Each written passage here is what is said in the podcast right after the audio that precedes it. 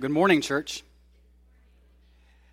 As the choir makes their way down, I want to remind you, if you have not looked at your bulletin yet, on one side of that paper, it talks about things that are going on today. And I'll bring to your attention two significant events that are going on this afternoon, the first of which is at 3 o'clock, occurring in our fellowship hall. If you have agreed and committed yourself to serve on one of the various committees that help facilitate the ministry of this church, your committee is meeting this afternoon at 3 o'clock in the fellowship hall to organize and orient yourselves for the work that is to come this year. Be here for that. You said yes to showing up to this when you said yes to having your name on that committee. The second thing is at 4 o'clock, our church will come together for our monthly business meeting. That, too, will be in the fellowship hall. With that being said, turn with me to Luke chapter 1. As we look this morning what the Lord has for us, beginning in verse 5 through verse 25 of the first chapter. The Word of God reads, "In the days of Herod, king of Judea, there was a priest named Zechariah of the division of Abijah. And he had a wife from the daughters of Aaron, and her name was Elizabeth. And they were both righteous before God, walking blamelessly in all the commandments and statutes of the Lord. But they had no child, because Elizabeth was barren, and both were advanced in years. Now while he was serving as priest before God, when his division was on duty, according to the custom of the priesthood, he was chosen by lot to enter the temple of the Lord and burn incense. And the whole multitude of the people were praying outside at the hour of incense. And there appeared to him an angel of the Lord standing on the right side of the altar of incense. And Zechariah was troubled when he saw him, and fear fell upon him. But the angel said to him, 'Do not be afraid, Zechariah, for your prayer has been heard. And your wife Elizabeth will bear you a son, and you shall call his name John. And you will have joy and gladness, and many will rejoice at his birth, for he will be great before the Lord. And he must not drink wine or strong drink, and he will be filled with the Holy Spirit, even from his mother's womb. And he will turn many of the children of Israel to the Lord their God, and he will go before him in the spirit and power of Elijah, to turn the hearts of the fathers to the children, and the disobedient to the wisdom of the just, to make ready for the Lord a people prepared.' And Zechariah said to the angel, 'How shall I know this? For I am an old man, and my wife is advanced in years.' And the angel answered him, 'I'm Gabriel. I stand in the presence of God, and I was sent to speak to you and to bring you this good news. And behold, you will be silent and unable to speak until the day that these things take place, because you did not believe my words, which will be fulfilled in their time.' And the people were waiting for Zechariah, and they were wondering at his delay in the temple. And when he came out, he was unable to speak to them, and they realized that he had seen a vision in the temple. And he kept making signs to them and remained mute. And when his time of service was ended, he went to his home. After these days, his wife Elizabeth conceived, and for 5 months she kept herself hidden, saying, 'Thus the Lord has done for me in the days when he looked on me, to take away my reproach among people.'" Well, this is the word of God for the people of God this morning. And in the first couple of chapters of Luke, everyone knows that we learn about the miraculous birth of the Lord Jesus Christ.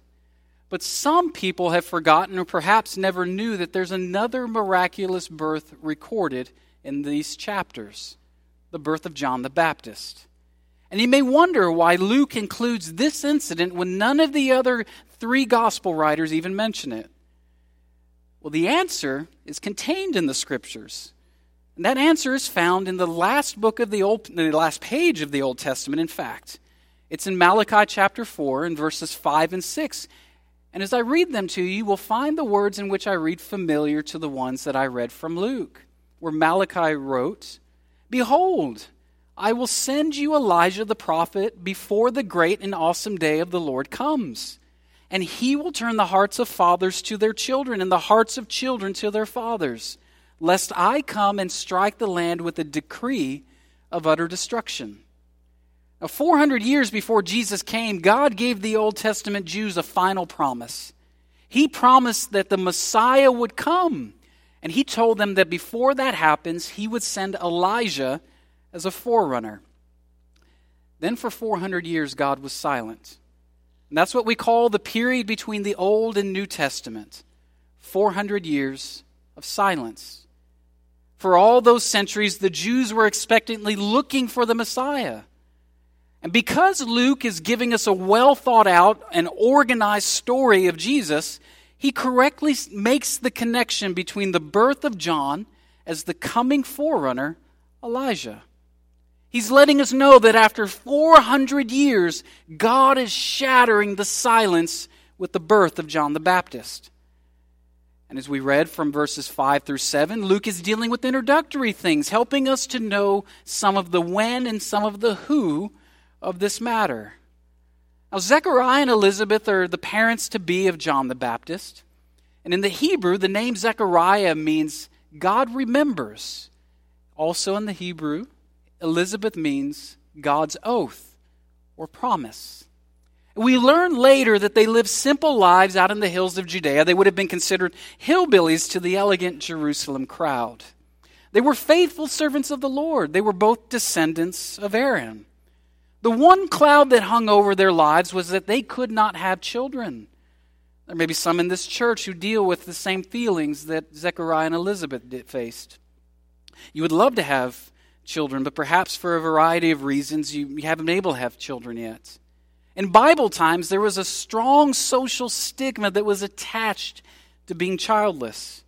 Females in this condition, they were called barren, and many people interpreted their barrenness as some kind of punishment from God. Even the word barren was a point of shame for Elizabeth. It's a word that conjures images of dry wind that blows across a lifeless desert.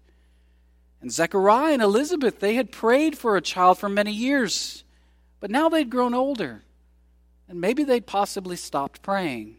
Maybe they were convinced that they had reached the age that conception was impossible. They had forgotten God specialized in the impossible. And note something else about these two. They're old folks. They're old.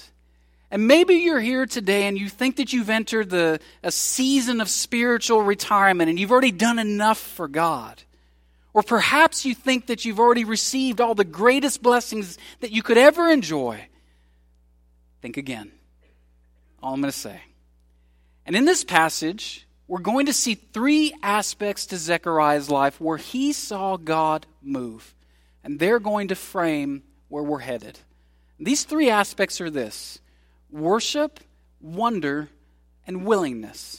Worship, wonder, and willingness. And verses 8 through 12, we'll turn our attention first to worship. In those days, there were thousands of priests, so the priestly duties had to be divided up according to their priestly order. And when it came to the order of Abijah's division to perform the temple duties, Zechariah went to Jerusalem. Now, most priests lived normal lives for most of the year, but for 2 weeks out of the year, they were on active duty. This is like being called up in the National Guard in Israel. It was the time where it was a time that they anticipated all year long.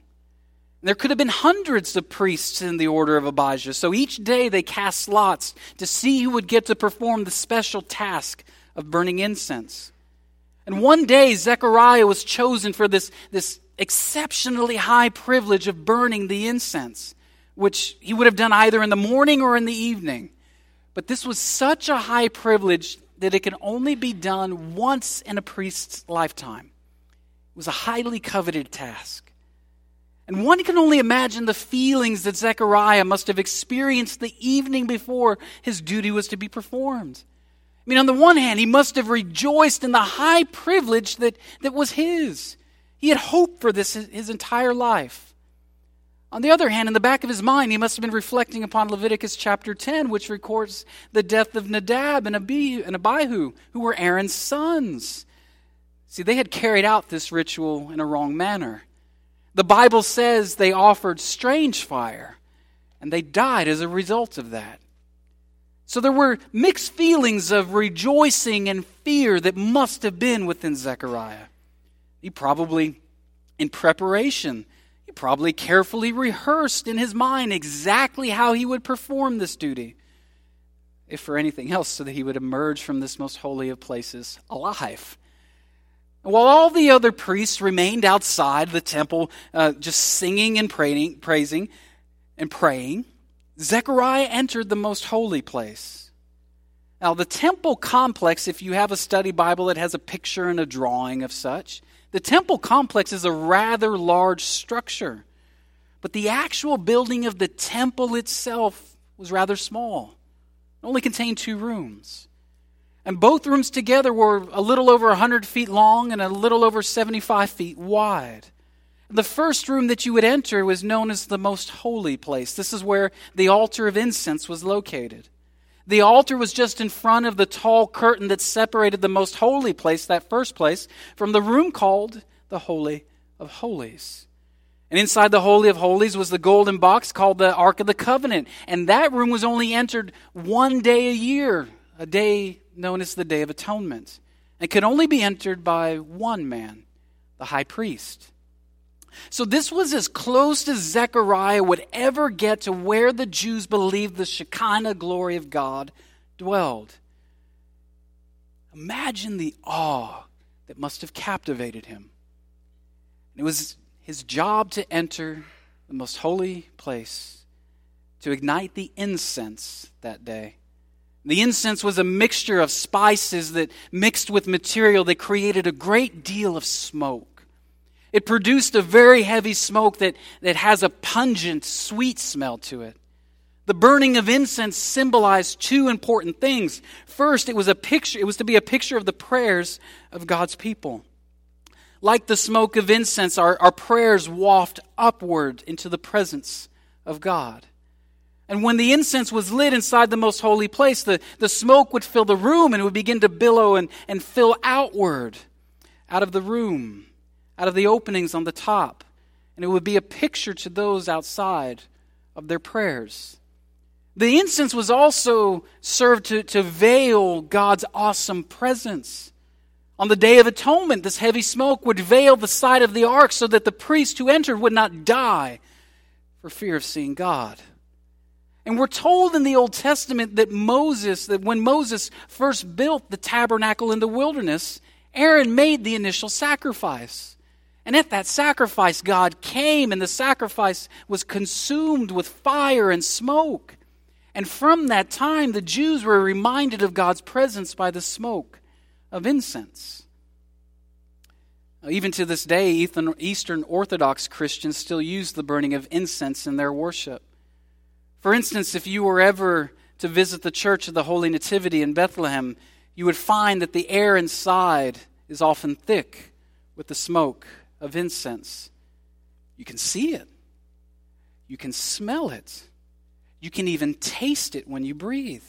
You can almost feel the weight of it on your skin. And you can even hear the fires sputtering inside the censers. In other words, the burning of incense assaults all your senses. Well, there's a reason for that.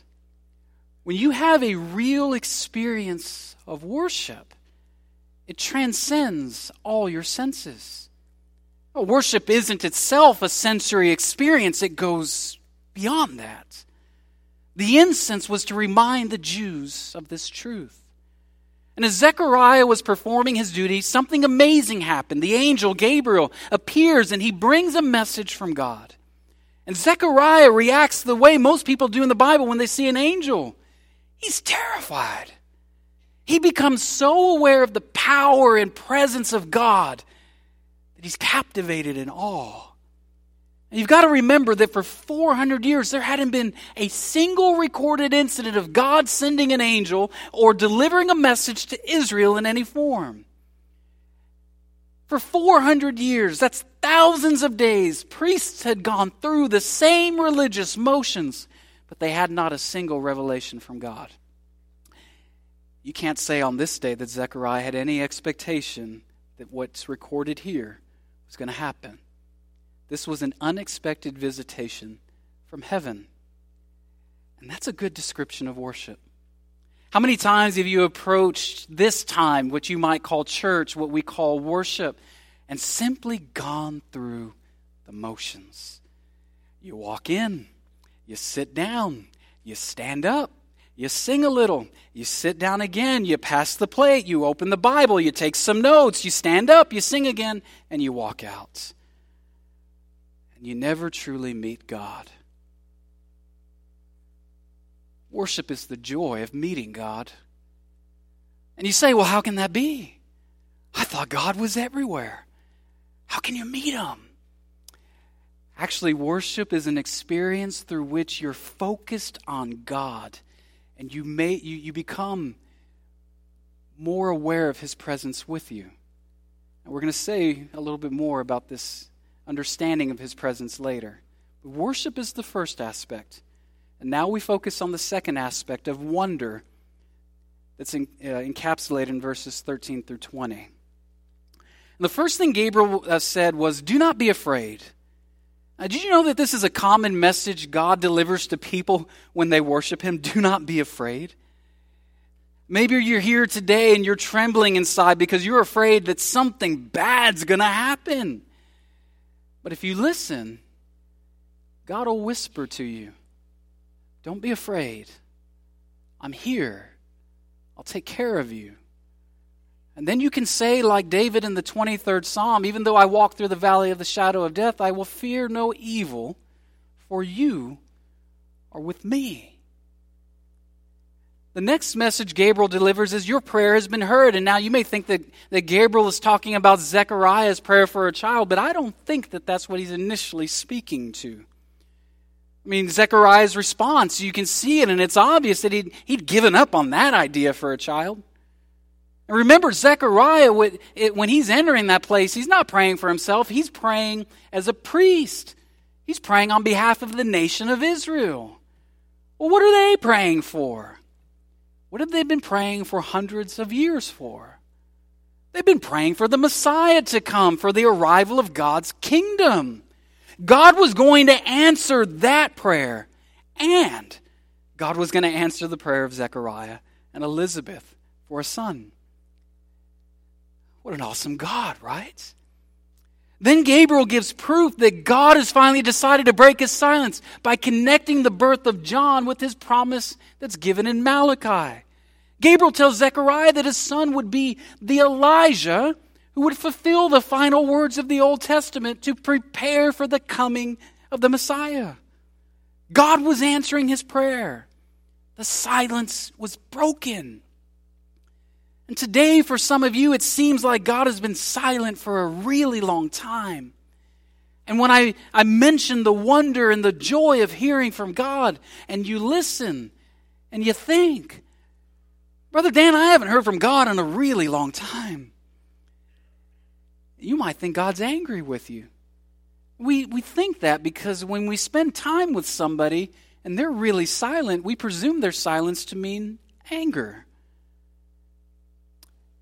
Are you experiencing the joy of hearing from God? Maybe that God is speaking, but you're not listening. We'll say more about that later too.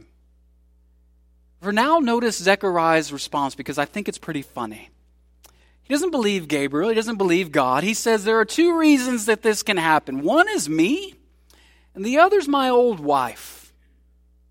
And in the original Greek, he uses the normal word for old when he refers to himself. But when he describes Elizabeth, he uses a phrase that literally says, too many years have taken their toll on her.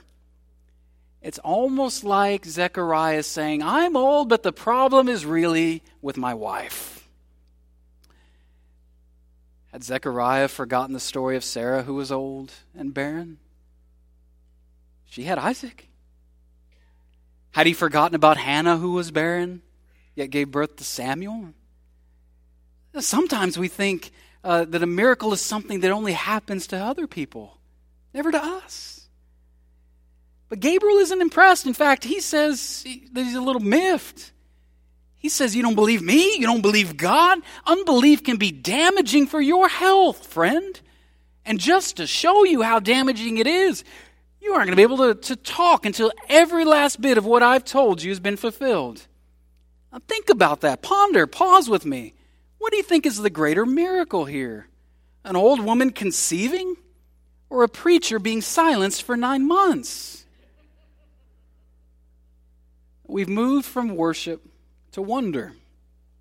Now let's follow Zechariah into the third aspect, and stopping here for a moment, we know that Zechariah met God in worship. That was really wonderful. Then he heard from God, and that was really amazing. But now it's up to Zechariah. Is Zechariah going to do anything about what he has heard? Is he going to do anything about what he's experienced? He could have just walked out of the temple, mute, silenced, still doubting God. He could have chosen to do nothing about what the angel had told him. Then he would just have maybe just lived the rest of his life simply known as the priest who was dumbstruck by God in the temple.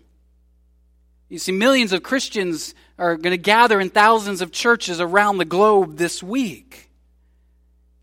Some won't ever worship. Others will worship, but they won't hear God. But I'm convinced there are many who cover the first two aspects. They meet God, they hear his voice, but then they leave and they do not a thing about what they've heard. Now Zechariah, he came out of church, and he came out of church a changed man. Everyone knew that he had met God. And by the way, folks, anytime you have truly met the Lord, people can usually see that on you. And I like the verse that says, when his time of service is ended, he went to his home. In other words, he had an encounter with God, but in having that encounter, it wasn't an excuse for him to shirk his basic responsibilities. Then there's a gap between verse 24 and 25. And it's apparent that Zechariah and Elizabeth do what God says is limited to the marriage bed of one man and one woman. Because one morning, Elizabeth wakes up, and she's a little nauseous, and she tells Zechariah, guess what, sweetheart? I'm pregnant. I'm pregnant. Do you know what Zechariah says? Nothing. He can't say anything. How many of you wives would like to live with a husband who couldn't say anything for 9 months? Oh, you say right now, my husband doesn't say much more than what's for supper. How many of you husbands would like to live with a... Never, I'm not going to go there. But the point I want you to see is very important. After worship and the wonder of hearing from God, Zechariah demonstrated willingness. He was willing to do his part in God's plan. And sure enough, Elizabeth is pregnant, so she's happy, and she praises God for taking away her reproach among the people. I mean, for years when Elizabeth walked through her village, the women whispered, oh, there's that Elizabeth. She's the one who can't conceive. She can't have children. Now as an old woman, she's expecting. What a miracle. And remember what the names of Zechariah and Elizabeth are in the Hebrew? God remembers and his oath. In the birth of this child, the two names were joining to form a message from God. In John the Baptist, God remembered his oath. Here's another thing. Do you know what the name John means in Hebrew? God is gracious, and he is. He is gracious, and he remembers his oath from Malachi chapter 4. Now that's a great story, and it's going to be continued in a couple of weeks when Elizabeth receives a visit from her relative Mary, who herself is pregnant with a miracle child. And that's a great story. But what can we learn from this? Well, remember those three aspects to seeing God. Worship, wonder, willingness. We're going to conclude this message by considering how we're relating to God in those three areas. I'm going to do so by inviting you to reflect upon three questions that I'll leave to you. The first question is this.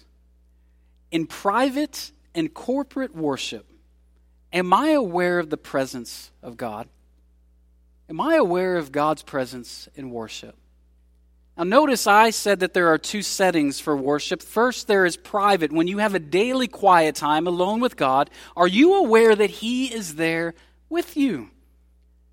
Then there's this corporate experience of worship in which people gather together to focus on God. Are you aware of the Lord's presence here? As much as I need and enjoy this time of corporate worship, every morning I meet God in worship. I take time to focus on His presence and to read His Word and to worship Him. I sing to Him. I talk with Him. I have some glorious experiences of worship all alone. Do you?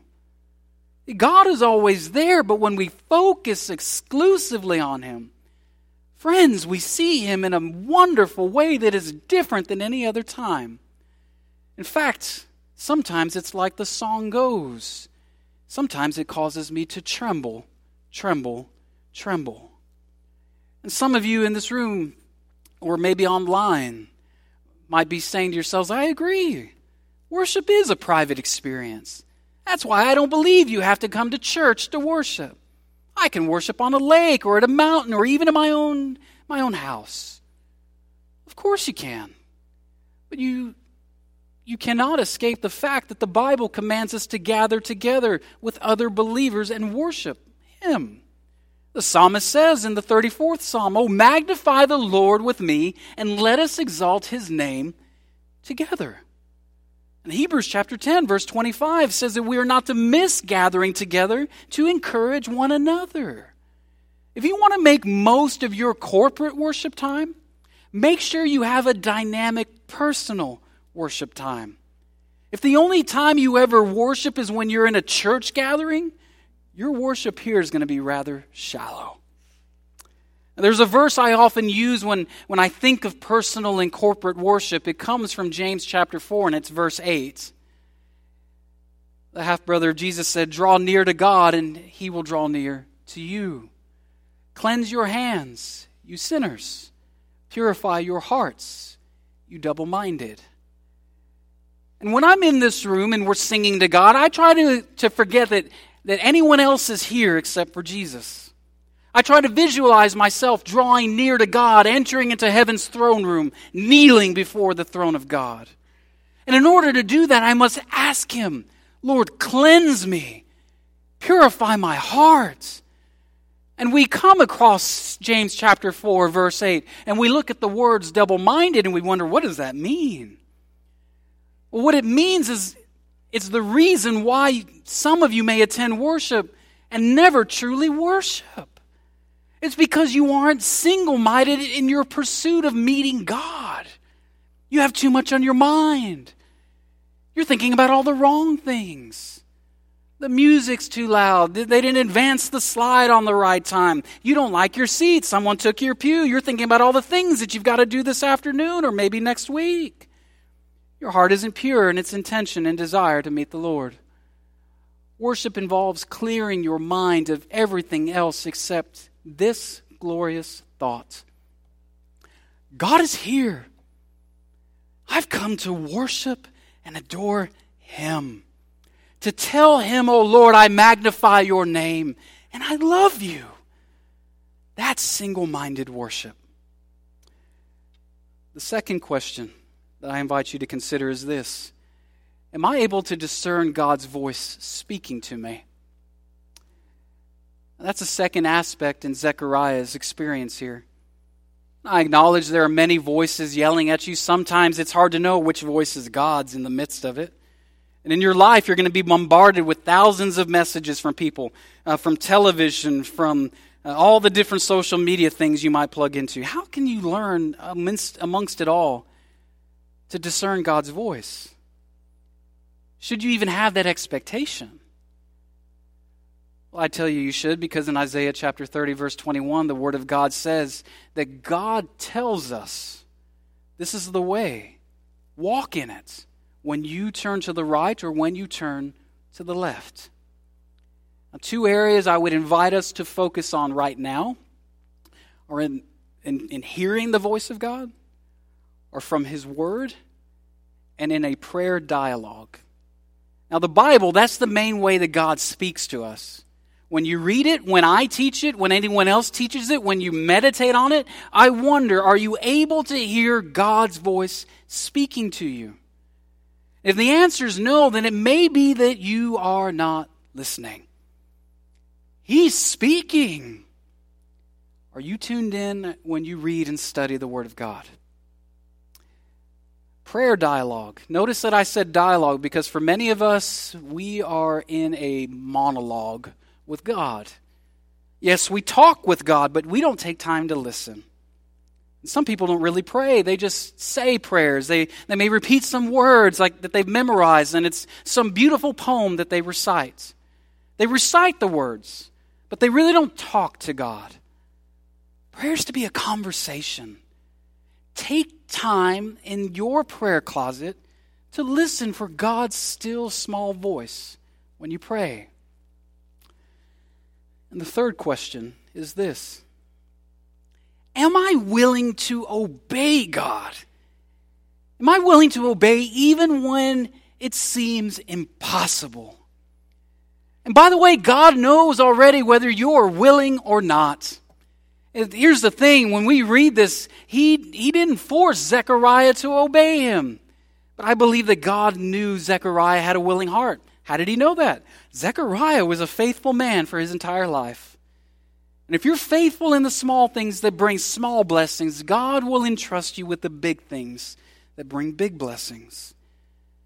We'll find when we get to Luke chapter 6 that Jesus says this to the multitude and to who he preaches. Why do you call me Lord, Lord, but not do what I tell you? Then, Jesus describes the life of a person who hears his word but doesn't obey him. I used to think when I read that this described a person who was totally alienated from God. A person who had never even approached God and had no concerns for the things of God. Certainly hadn't heard the gospel. Actually, this verse describes in Luke chapter 6... a person who has met God, a person who has heard the word of God. They just weren't willing to obey. Now, Jesus describes what their life looks like when we read in chapter 6, verse 49. But the one who hears and does not do them is like a man who built a house on the ground without a foundation. When the stream broke against it, immediately it fell, and the ruin of that house was great. It seemed totally impossible for Elizabeth to get pregnant, yet she and Zechariah obeyed God and then trusted God. And there's a simple, great principle of obedience that's woven into the fabric of God's word. And it's this: when you choose to obey God, then he gives you the power to obey him. What does God ask you to do that seems impossible to you? What is it? Is it maybe love somebody who's unlovely to you? Forgive somebody who has hurt you deeply? Give a percentage of your income to the work of God? Share your faith with your lost friends? When God sees in you a willing heart, then he provides the supernatural power to accomplish what he tells you to do. I came across something an old preacher said many years ago. He was talking about obedience to the Word of God, and he said this: if God tells me to jump through a brick wall, my job is to jump at it and to trust that God is going to get me through it. That's it. That's what this is about. I've had encounters with God like Zechariah had, and I want to tell you about one experience of mine. In February of 2016, Yvette and I were invited to share our testimony at a Valentine's banquet. And customarily, I might have thought, speak? Me? In front of people? You sure? See, that's something I naturally ran away from, because every time in my past when I stood up to speak, my face would turn red, my neck would break out in hives, I would sweat profusely. And I spoke with the confidence of the strongest church mouse in the building. Yet immediately at that invitation, we said yes. We didn't even blink. We gave our testimony. And I was surprised to discover that when I spoke about what the Lord had done in my life and in my marriage, that there was something completely different about that entire occasion. And as the saying goes, that's where the story begins. And in the weeks that followed, every day my nose was in my Bible. Every day I was praying to the Lord. Every day I would go to work. Every Wednesday and Sunday I would be in church here. And in me I had this absolutely crazy sense that God wanted me to preach the Word of God. And it tore me up. It tore me up. I was in my early 30s. Yvette and I had built a home that we were convinced, and we told everybody, this is the house we're going to die in, y'all. And the girls were just babies. And I'll tell you, I had reached a very comfortable spot in my employment. And all I thought I was building towards in my early adult life was being called into question. And it reaches its climax when, as I was listening to worship, walking into my office space, I had earbuds in, I set my things down at my desk, and I look over the vast sea of cubicles that were before me. And I heard a voice say to me, Dan, you don't belong here anymore. What? You don't belong here anymore. Was it an audible voice? No. It was way louder than that. All I can say is that I met God in worship, and He spoke to me. And after that, me and the Lord, we put in some extra hours together. You better believe that. I told Him all that I thought about how He was making a mistake clearly. I told Him every last thing that I thought about preachers. And He told me that He wasn't calling me to be anyone other than the person Jesus had saved and that the Spirit of God had filled 15 years earlier. I reminded Him about my terror about speaking in front of people. And He reminded me about that banquet and what He did when He spoke through me. And this went on until I found myself weeping one day, saying, God, if you are sure that you know what you're doing, all I can say is that I'm willing. What's God saying to you today? Are you even listening? Let's pray. God, we thank you that we didn't look further than to your Son, who in agreement with you willingly abandoned the riches of heaven to add to himself humanity, to go through a bloody cross, to die a death in our place for us, to be raised from the dead and empty the grave so that we too who are in him by faith will confidently know that it is coming. The grave will not contain us, for it could not contain him. Thank you for that perfect forerunner in your Son, Jesus Christ.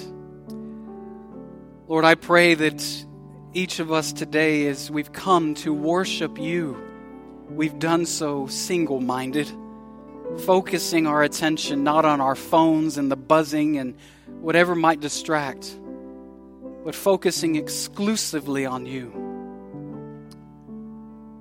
And maybe, just maybe, as a working of your Spirit, there wouldn't have been one who heard my voice, but there would have been all who heard yours. Now, that voice that would call them unto your Son to find rest in only him. Father, it's our prayer today that upon our worship and upon our hearing, that you would have prepared in us willing hearts, obedient hearts, to do what you are calling us to do. Lord, this I pray for your Son's sake. Amen. Church, I invite you to stand.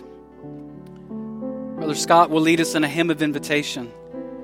And I wonder this morning, ask yourself the question, am I willing to obey? What is God calling you to do? Is he calling you to shake free from the shackles that bind you to that pew? To come to confess Christ as Lord and Savior? If he is, come be set free. See, calling you to join this church and carrying out our mission that God has given to us. If He is, come. Has He burdened you in some way that you need? Come and kneel before the altar and simply, like those incense that burn, lift those prayers to Him and leave here. Whatever it is, won't you come? Won't you come?